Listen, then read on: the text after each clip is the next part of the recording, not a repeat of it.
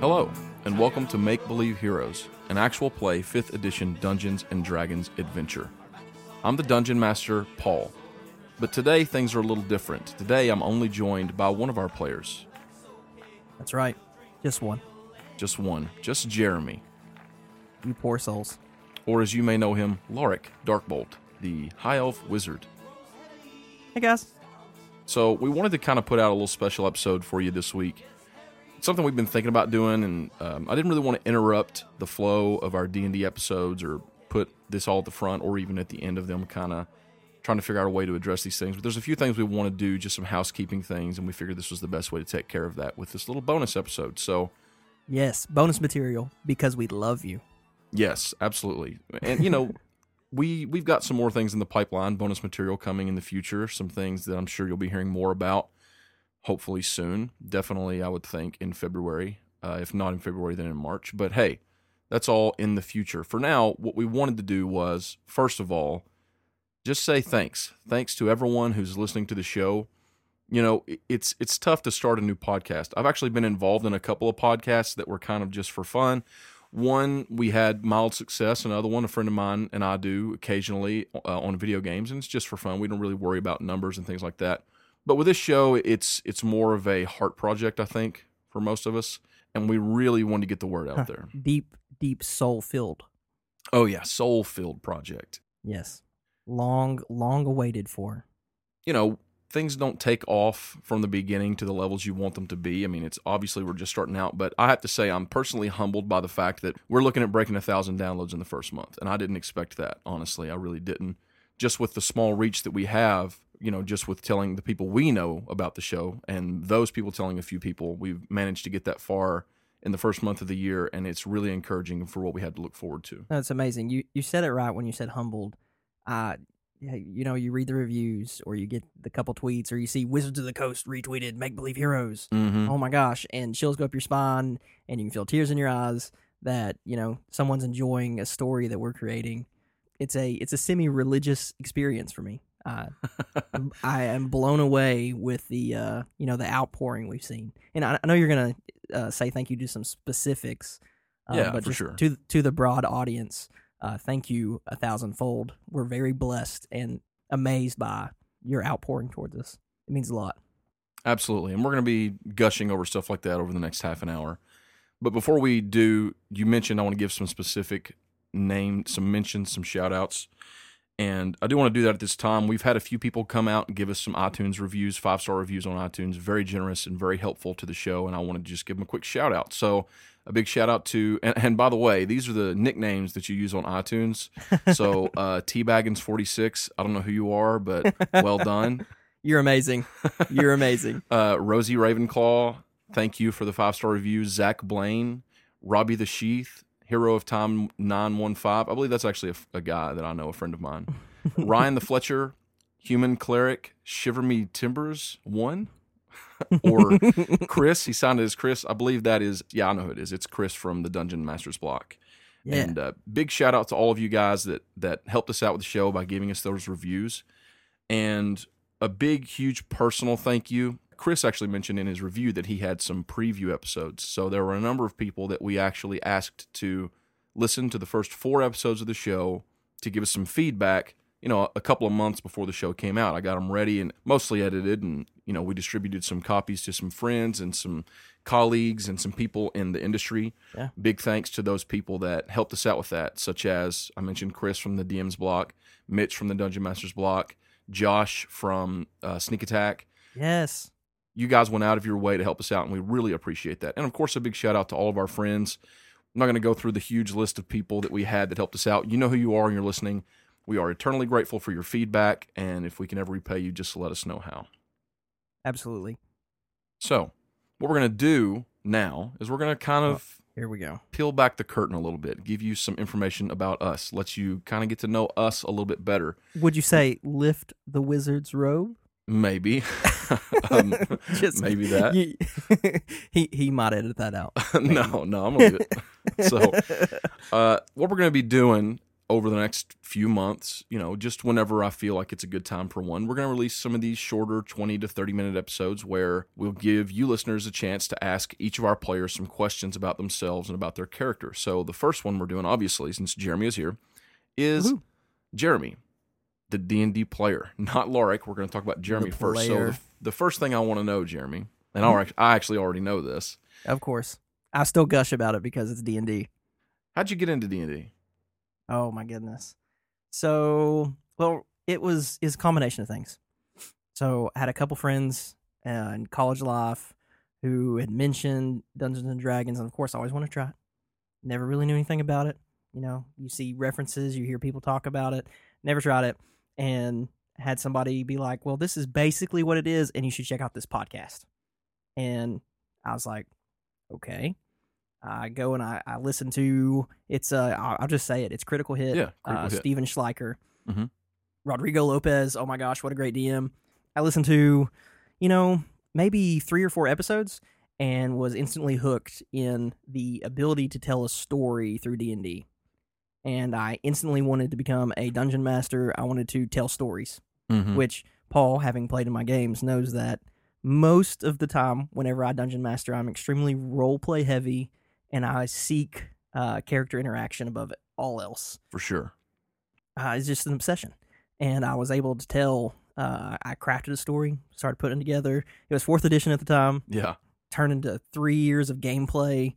Um, wow! I actually Yeah, remember the first time we played, and I don't think that was the first time you had played. I think that you and maybe Jeffrey and some others had kind of played around one evening or a couple times before that. Mhm. But I remember we were over at your apartment. And it was the first time we'd ever played, and we just we just made up these random characters. I was playing a dwarf. Um, I don't even know what his class was. I couldn't Nope. tell you. Probably something like a fighter. Oh yeah, I remember that game. Um, with Shatteross. Yes. Oh boy, Shatteross. yes, Jeffrey the, played uh, Shatteross, the Minotaur. the Minotaur. That's a memorable character that we'll forget and move on from now. Yeah. His name was Durand, I think. Yep, that's right. Like Duron Shatter Shield, maybe? Yeah. And we went in that night, and I, I'm nerdy. I love Lord of the Rings. Jeremy loves Lord of the Rings. We're big Tolkien fans. Anything in the fantasy To genre, the the fantasy genre, we're you know we're excited for, hooked into, and so Oh, yeah. he, they're like, oh, we'll just play. You know, it's like you're, it's kind of like playing a board game, but you play you or you become the characters. You pretend you're those characters. I'm like, okay. Yeah. And as we got into it, I started trying to put on a terrible dwarven accent which most of you will be familiar with at this point, my terrible accents. And, you know, before the night was over, I was hooked for life. Oh yeah, I was too. I, And I went to bed that night and dreamed about what we, you know, how much fun we had in, oh, in Oh, that yeah. story. And you didn't know this. I can't believe you didn't know this. Uh, no, that was my first time playing. Was It it? was also my fir- First time running. Never played a game. Jumped Wow. straight into being a dungeon master. And yeah, I, we you all woke up in a prison cell, which is Mhm. a great way to start any D and D campaign. And I said, explain to me how you got there. What did you do wrong to get there? And you know, zaniness ensued. for Um, me, just like you, because we've kind of grown into D&D players together, storytelling is the most important thing when it comes to D&D. When I describe Dungeons and Dragons to someone, I describe it as, you know, just diluting it down to a few words, it's collaborative storytelling. That's what Yeah. Dungeons and Dragons is.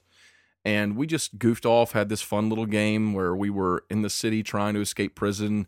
And I made up this whole story about how I was actually a dwarven prince undercover and no one knew it. You know, Yep. pretty typical, pretty cliche, it, but it was fun. It was a lot of fun. And from that moment, there was a, an ember burning in my soul that we had to play. And I never even entertained the thought of DMing at that time.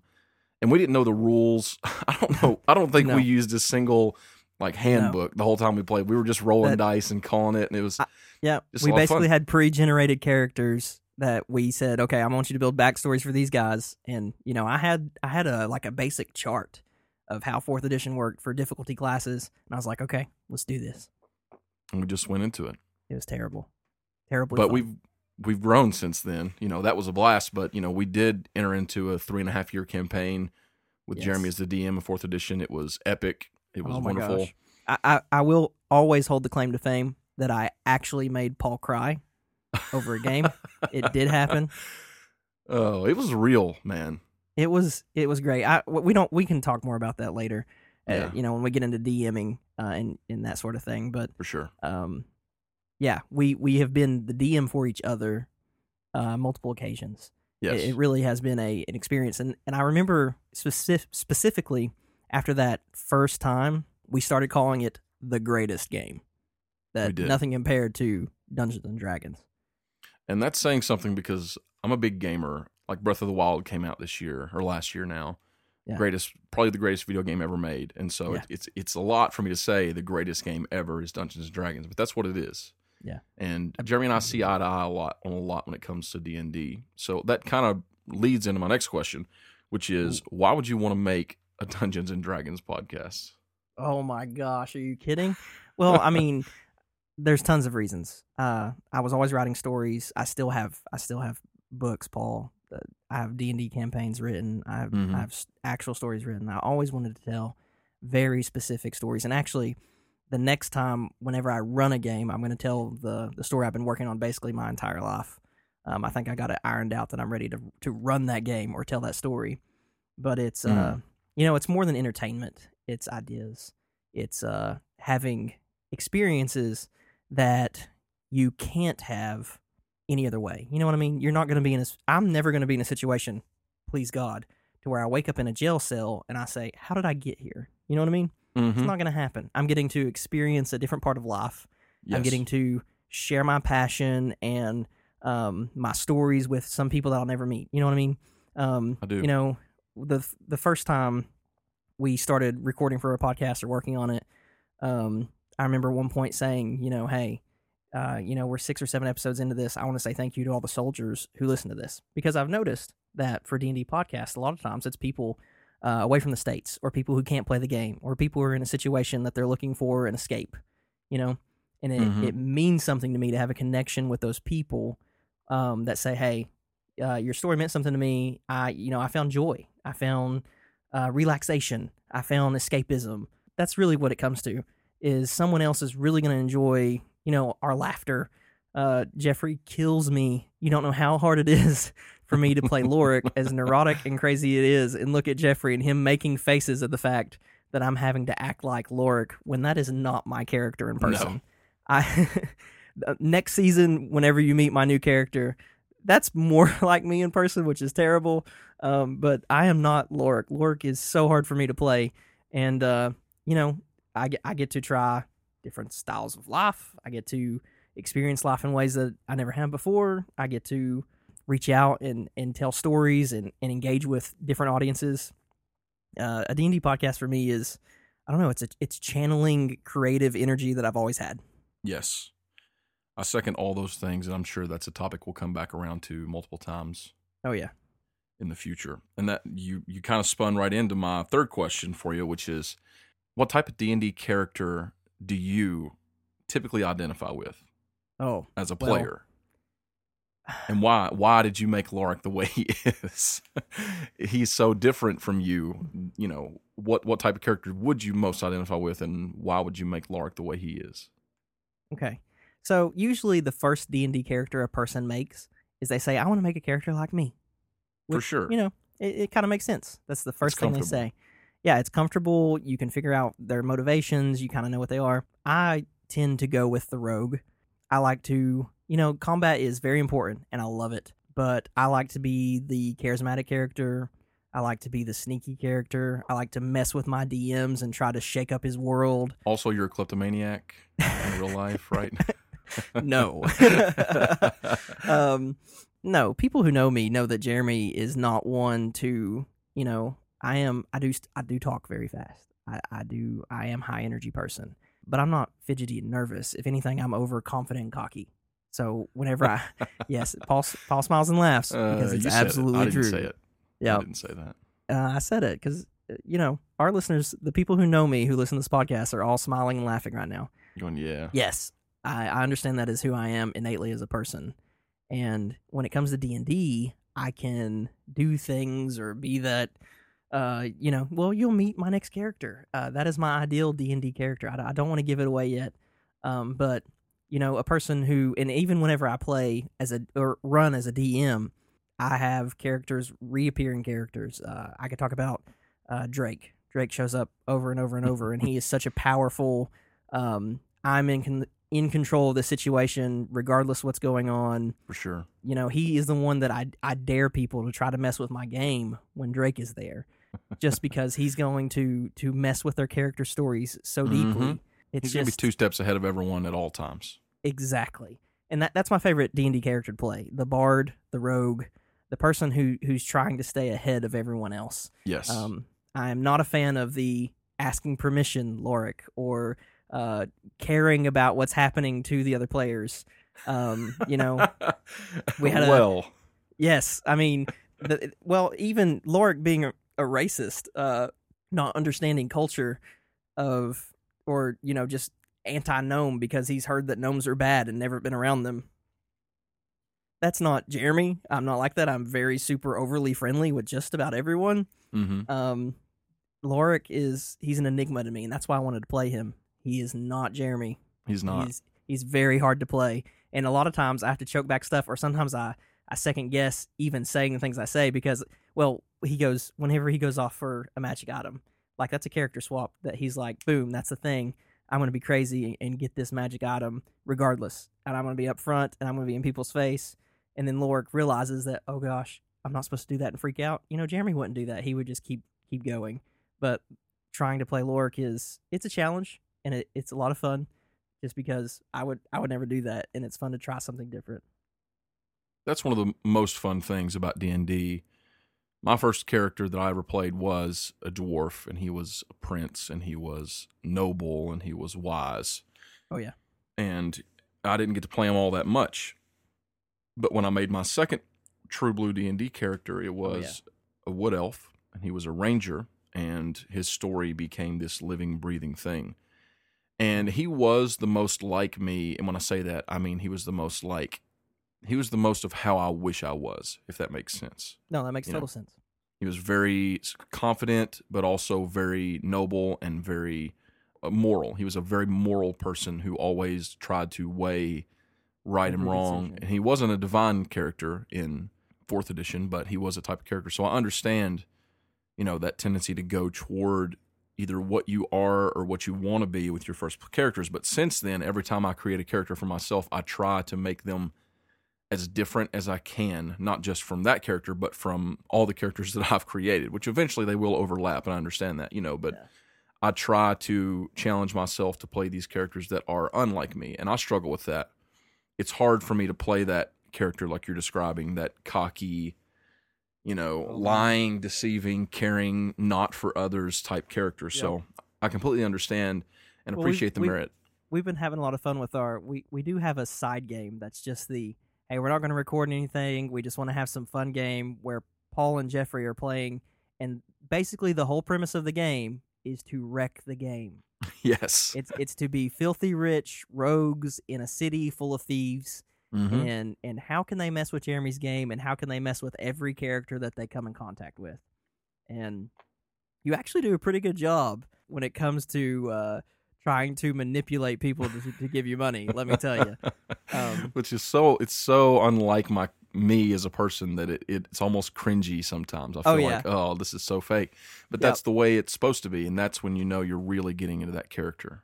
Yeah, which just adds to the fun Absolutely. So I do have a couple questions for you concerning Lorik. Now, we're not going to go too deep into this. There are a lot of things about Lorik and a lot of things about all of our characters that are going to be revealed through the play of the game. You know, when we first started, no one knew that Lorik had this closed-minded view of the world because of his raising and because of where he's from.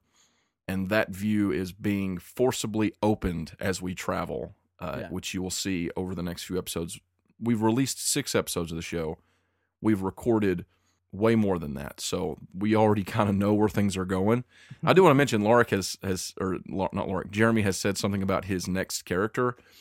Some people might be like, "Oh, snap, that's a spoiler. Lorik dies." That's that's not what's happening. We're still recording with Lorik and Servance and all these characters. There's a structure to this show that we have set up, and it, and we're essentially doing it in seasons. We'll talk more about that later. Just for now, just enjoy the show that we're putting out, and we'll we'll address all those things in due time. hey Lorik rolled a natural 20 just a week ago so don't worry he's still alive Still alive. so concerning Lorik, why this was actually a question from a listener. Why do Lorik's eyes and hair do weird things when he casts spells? Okay. So it, it sometimes it depends on the spell. Mm-hmm. And it, sometimes it depends on Jeremy remembering that that does happen every time he casts a spell. Yeah, because it, absolutely. it, it does every single time. Um, so in classic Dungeons and Dragons, a wizard is connected to the weave of magic, and that weave can or cannot affect them physically whenever they're tapping into it. And so I have decided, and I have I'm I'm not going to reveal all the reasons as to why it why it goes on, but depending on the type of magic, ice, fire, lightning, that that would affect Lorik in different ways as he touched the weave. And yes, there may be some backstory to that. And yes, I know you'd love to hear Lorik's backstory right now, but this is not the forum for it. I mean, the gist of it is my hair changes, you'll get it in the backstory, and it's all about what kind of magic I'm using. It's secret. You will find Uh, out. There was another question, and this one was actually for me about how I would have handled it if episode six, when Lorik cast his Wand of Wonders at the Basilisk, if it had been doubled in size. There are actually rules about that with because what he did is it casted the enlarge spell, yeah. and the enlarge spell specifically says on there that the target if, you if you hit a target with it and they do grow to that size that they get advantage on strength checks and strength saving throws Correct. and that their weapons get an extra 1d4 of damage. Now, that's just the vanilla rules. I'm I probably would have messed with that a little bit because I'm evil. You know, I probably would have given him like a plus 1 basically at least to all of his attack rolls as well. I'm not exactly sure. In that moment I would have made a decision. Uh, he, I mean, he gets advantage on strength saves and strength uh, checks, but that doesn't include attacks. Yeah. But I definitely would have made his attacks harder to miss when he's twice that size. So Yeah, I think advantage would probably be the same way I would have handled it. Yeah, it would have ended poorly. uh, probably. It probably would have ended poorly. So that's the closest answer I can give you there. It would have been one of those things where I had to decide right in the minute, and it would have ended poorly for the players. So the last question for Lorik. Mhm. Uh, it's actually kind of a, a little funny question we had. Oh no. Why doesn't Lorik get some counseling for his magic item addiction? He has a problem. Oh man, yeah, I really can't wait to to give you the backstory for Lorik. Um, he does have a serious problem when it comes to magic items. it's true. I mean, to the detriment of the party. There was an an extra episode of material that came out of the fact that Lorik has serious problems with magic items. Yeah. That's just not normal. Um, Lorik has a couple of crippling flaws. yes, and hopefully he will have some you know character growth over the span of the podcast that will address those things i mean that's that's what it is when you're trying to fix a character and i say fix a character i mean everyone has flaws sir vance has some pretty serious flaws and Right. every, we all do they all do and we as human beings do so that makes sense it's part of D and D. That's part of what makes it fun. You you you have characters, you have bonds, you have flaws, you have things Mhm. that they can't live without, and they there's I mean. Alan talks about his one character that was terrified of elephants. Like that was a thing for his character, and you have Yeah. to play to that. It, it it just makes it more fun. That's just like rolling poorly. If you roll on that one, that's awesome because it changes the story. And you know, we'll probably do another episode in the future where we really break Lorik down into the minutia, especially once this arc or season is over. You know, we'll probably take an episode and do do a sort of epilogue style, not epilogue for those characters necessarily, but epilogue for the season. So before we go, just one more thing I do want to mention. We had a listener and a follower on Twitter reach out to us and say that she didn't have a question, but she was asking if we might be interested in doing an episode on the world setting on Monumi. Cool.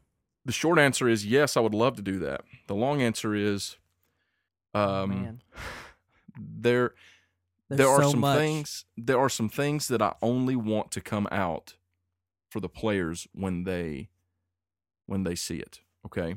Ooh. Or when they experience that. So Oh. you know, it- it would to me don't I'm not against doing that. And here's what I'm going to say straight up. If we get some feedback from you listeners, if you all contact us on Twitter or send us an email, which will be in the show notes this time. It messed up last time, but it will be this time.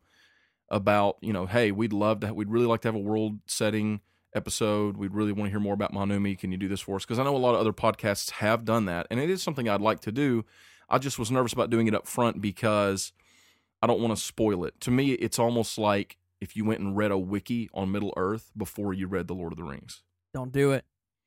So I would I- rather it not be spoiled. I on the one, you know, and, and, and I could give a general, absolutely, a general overlook of the world. There are certain things that I will not reveal for sure, absolutely, things that are secret to even our players, you know, for a reason. But I could absolutely do some talk about the history of Monumi, things that are general knowledge, that are character knowledge, and you know the places in Monumi, the worlds, give an overlook. So if that's something that you'd be interested in, all I need you to do is let us know. If we get enough of you fans saying, "Hey, we really want that world setting," episode, then that's something we'll do soon. And even if we don't get that outpouring right now, eventually it is something we will do. But my what I would ask you to do for now is just be patient and, you know, enjoy it as it's revealed to you through the episodes because that's Yeah. where you're going to get the real look at the world anyway. well, we get a couple seasons in. I think you'll be way more free to do that. Absolutely. Yeah. So, but that's not something I'm against doing. So if you if you'd like to hear that and you'd love to get a a, a world Uh, not world building, but you know a world setting episode, an episode about Monumi, the history of Monumi, and you know what the world looks like, just let me know, and that's something that I will take into consideration.